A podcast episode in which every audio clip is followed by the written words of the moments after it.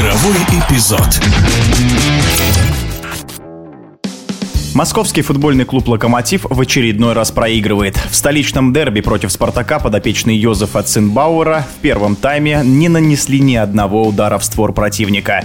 Итоговый счет 1-0 в пользу красно-белых. У железнодорожников это уже третий проигрыш подряд. Команда остается на 12 месте в турнирной таблице. Иностранные специалисты не всегда подходят для работы в российских клубах, считает в прошлом главный тренер сборной России по футболу, заслуженный тренер РСФСР Борис Игнатьев.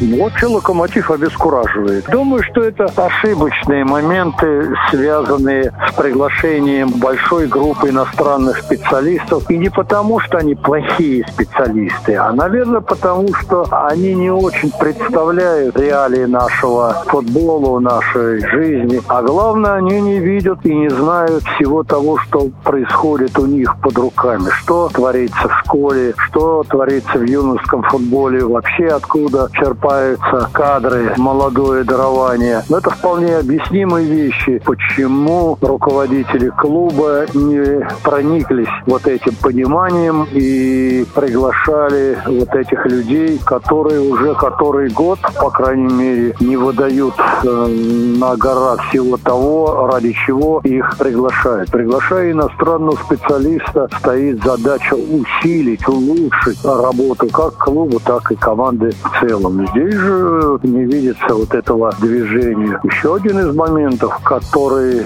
на поверхности, это нарушение традиций. Как правило, у Сионина и вообще в клубе работали те люди, которые создавали имидж этого клуба. Ну, такие как Лоськов, Пашинин, Заур Хапов. А сегодня эти люди почему-то не в составе этого штаба. Ведь же в перспективе они будут в дальнейшем управлять и э, с их именем связывать свое посещение большая армия болельщиков «Локомотива». Я вижу в данной ситуации, э, как бы, может быть, кому-то не показалось странным, но я вижу во главе команды Семина. Как раз сегодня не хватает его понимания игры, как выстраиваются команды.